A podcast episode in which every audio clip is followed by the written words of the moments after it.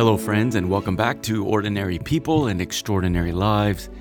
Hey, great to have you with me again on another week of our little podcast designed to help us experience the grace of God while we live, lead, and overcome life's everyday challenges. Super happy you're with me again. Hope you're doing well wherever you may be listening from.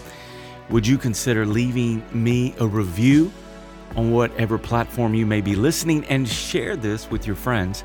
That would be really, really helpful for us. And if you want to know more about me, you can go to lancebane.com, L A N C E B A N E.com, and there you can learn more about me. There's a lot of other resources there, as well as you can interact with me. Uh, there's an email address there and a way for us to communicate.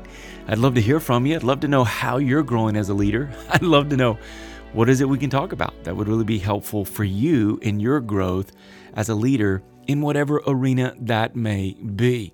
It may simply be that you're a mom or a dad and, and therefore you're a leader. Maybe you're uh, involved in your local college class and others are looking to you for influence and you're a leader.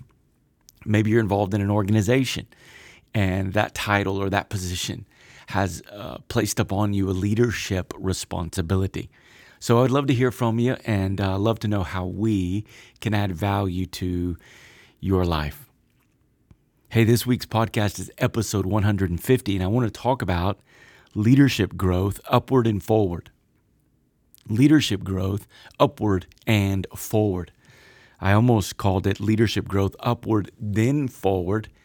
I think that title will make sense to you as we unveil and roll out today's thoughts, some encouragement for you today. Also, some of what we're going to talk about today is just very practical. there's the theory of leadership, then there's the actual practice of leadership. So today I want to talk about leadership growth, upward and forward, and provide for you some help and some tips in this area.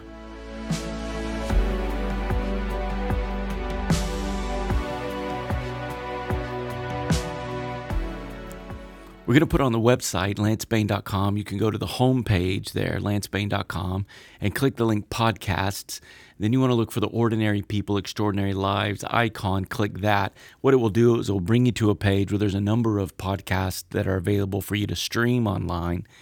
But I'm going to place a picture today of a chart, a diagram about leadership growth, upward and forward, where I've listed some of these ideas and that we're going to talk about today. And I, I think it'd be really helpful for you to look at the diagram and just begin to play with it yourself, begin to write in it, print it out, recreate it yourself, and really begin to figure out how can I put practice to the theory of leadership and, and, and really create the kind of measurable goals and steps and plans and projects, if you will, that's going to help you grow as a leader because that's what we want. We want healthy leaders who can create healthy teams, healthy ministries, healthy churches, healthy organizations, healthy families, healthy relationships.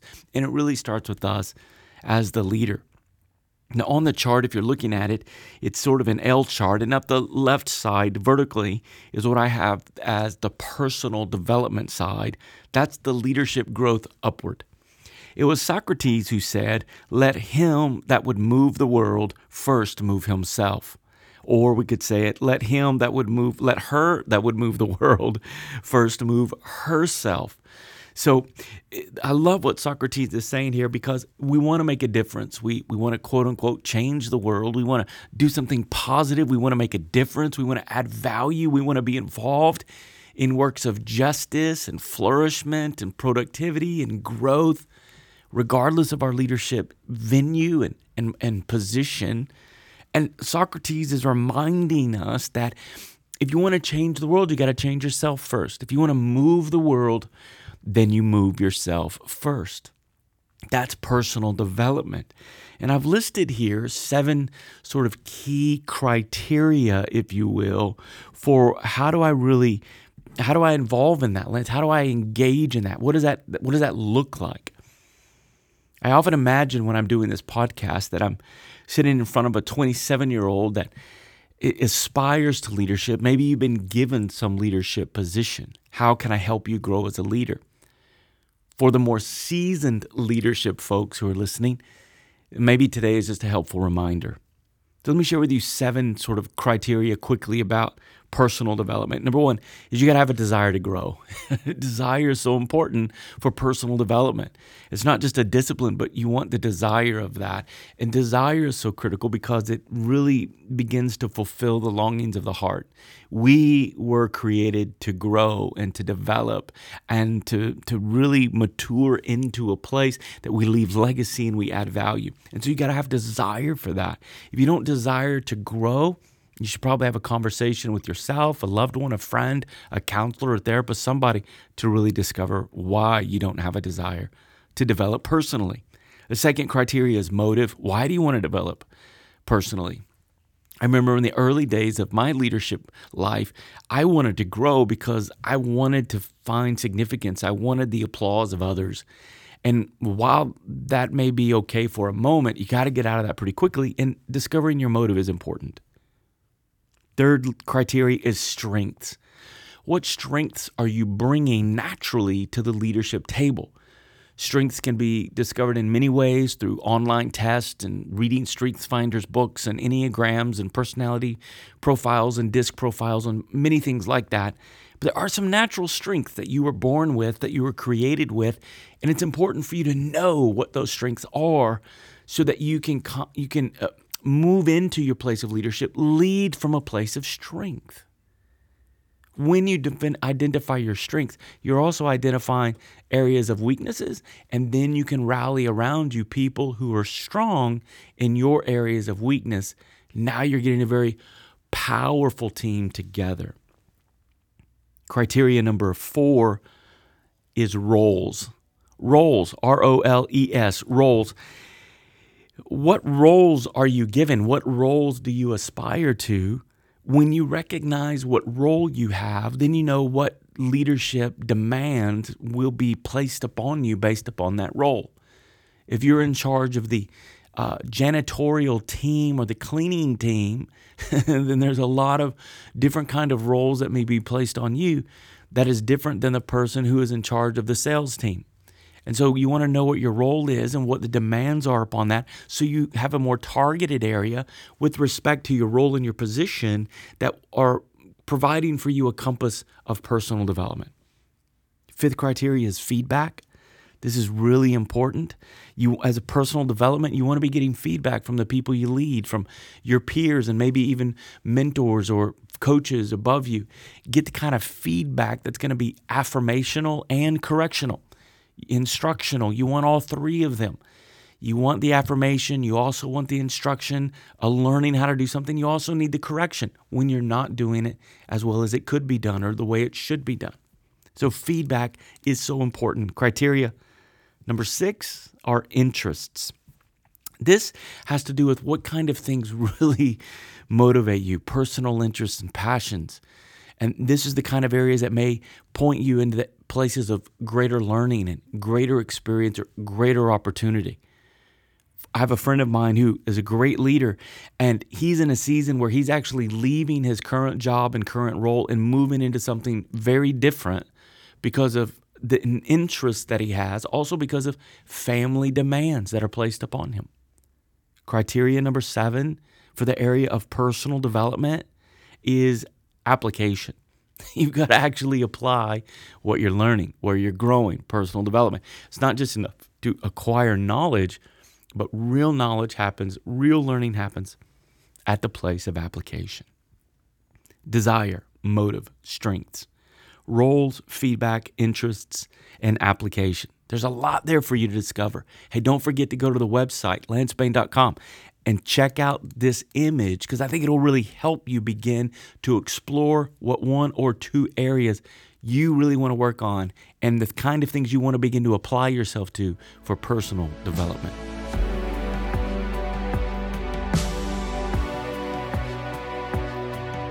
Okay, so that's leadership growth upward. Just some thoughts about that. How about leadership growth forward?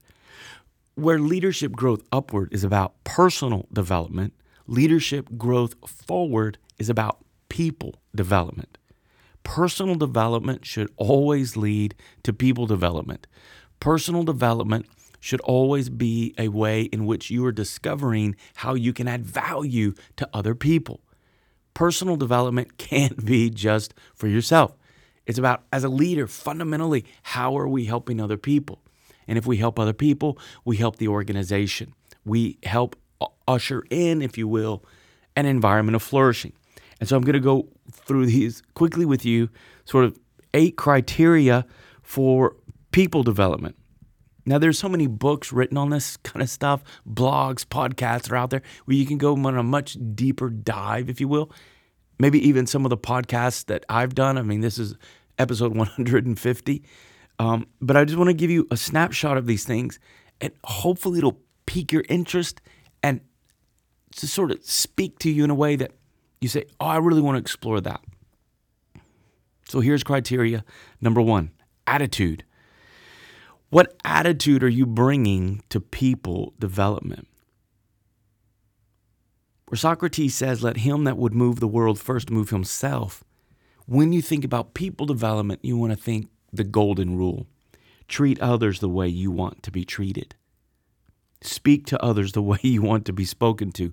Listen to others the way you want to be listened to. Love others the way you want to be loved. Treat others the way you want to be treated. If we can keep that simple idea, and it's so easy to overlook, but keep that simple idea at the forefront of every day that we're leading, it will help you bring a very powerful, optimistic, present, empowering, loving, um, just the kind of attitude that really lifts other people up. Second criteria is skills training with goals. So when you're developing people, what actually are the skills that you need them to have? Communication skills, organizational skills, um, financial uh, CPA type skills. Maybe you need uh, artistic skills. Maybe you need um, public persona skills. What is it that you need? And can you then provide the training for the people who need these skills with some targeted goals so that there's real movement, there's real development, there's real growth? Third criteria, heart molding. this is this is really beautiful because you can't take people where you haven't been and you can't give people what you haven't developed, what you haven't been given. Heart molding is about the heart, it's about empathy and compassion and generosity and kindness and and love and meekness and humility. This is the heart molding. This is really about the character of the leader and you don't want to lose sight of that when you're developing people.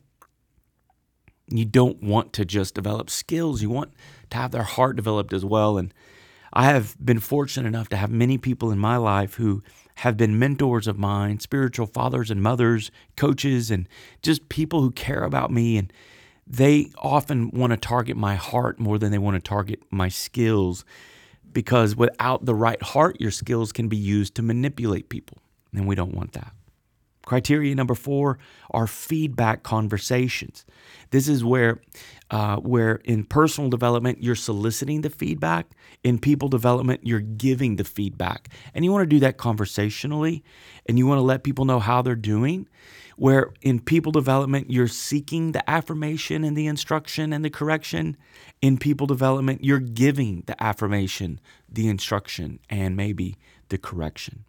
Criteria number five passions. What are the natural passions? The natural places of zeal for those that you're leading. If you can discover their natural passions, their natural places of zeal and fervor, you can really begin to harness that for their personal fulfillment. Like, like, like man, I, I get to go to work and do things that I'm naturally passionate about and I get paid for it. what an amazing opportunity to be able to make a living and also have my heart just be so satisfied because I'm getting to do the things that I have natural passion about. Now, not every job, every leadership role, every people development is going to appeal to every passion. But the closer you can get to that, the much better your team is going to be. Criteria number six is consistency. When you're developing people, you want to have a regular rhythm for assessing, evaluating, affirming, and just being together. And so for me, with depending upon my teammate, I may meet once a month. I may meet every couple of weeks, uh, every week, depends on the situation. But you want consistency to create that kind of natural rhythm and pattern that really helps you build a trusting relationship for those that you're leading. You want to be trustworthy, and consistency speaks and contributes to you being a trustworthy leader. Criteria number seven is a life of meaning. This is where you're really helping people understand that the everyday kind of things they're doing in your organization as being part of your team are contributing to a much, much bigger narrative than just stapling, photocopying, emailing, making some calls and doing some sales things or etc. Running some cables and connecting this. You want people to have a bigger sense of meaning in their lives and if you can if you can help develop people around that while they fulfill their job description or their role description, again, friends, I'm just I'm just encouraging you to consider what kind of teammate is that bringing every day to your environment or to your remote working situation or to your sales team or to your church, to your ministry, to your small group, to to your your personal business that you own as an entrepreneur. What is it what what kind of employee are you getting when you just don't want them to run the register but you're wanting to speak to the bigger issues of their life and help them really discover a life of meaning? Every person wants their life to make a difference. And how does vocation and leadership, personal development, and people development intersect at this area of helping people find a life of meaning? I can imagine some of you sitting there, you're in sales or whatever, and you're thinking, man, Lance, I just don't have time for that stuff. It's too esoterical, it's too philosophical, it's too far out there from the blue collar, nuts and bolts, pragmatic kind of stuff that I'm doing as a leader. I get it. I get it. That's why I would encourage you to consider a life of meaning conversation, maybe once a month, once a quarter, twice a year. You're wanting to help people recognize you're not just a resource that I'm using to build the bottom line. I care about you as a human being, and I want you to have a sense of fulfillment and meaning in life because you're on my team. Be creative about how you can really tap into the life of meaning contribution that you're giving to people as you develop people. Criteria number eight is opportunity. if you want to develop other leaders, you got to give them an opportunity to lead. It's pretty much that it's that simple, isn't it? And I remember when I was in my early 20s, I'm 51 now, and when I was in my early 20s, I was given an opportunity to do a very, very, very simple leadership thing. I wouldn't even call it leadership, but I was given a responsibility. I was given a task, and I needed to complete it, and I needed to complete it in a way that they had asked me to do it. It was um, I was involved in a local church, and I was 20 years old, and my job was every Tuesday night to call all of the teenagers that were in our church and invite them to the teen meeting on Wednesday night. And there was a script and I learned how to talk to strangers and I learned how to make small talk and I learned how to help people feel connection and I learned to how to have enthusiasm over a phone and I, I just learned how to work through a list and I started connecting names to faces and so people were no longer strangers but they were friends. There were so many benefits that came out of that very, very simple task of making calls on a Tuesday night but it was the groundwork that launched me so far into a 30 year calling and journey in leadership. Because someone invested in me personally, people development, it allowed me to begin to develop in others. Leadership growth, upward and forward, to help people grow, have a good attitude, skills training with goals, consider the heart molding, feedback and conversations, discover passions and the natural zeal of your team, be consistent, help them find a life of meaning, and give people an opportunity to lead. There's a lot in that today.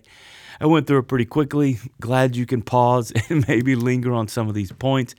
But I'm really happy to offer this to you today. Leadership growth, upward and forward. It's what you want. It's what the people who are on your team want as well. They want to know that you're growing and they want to know that you're providing an opportunity to invest in their growth as well.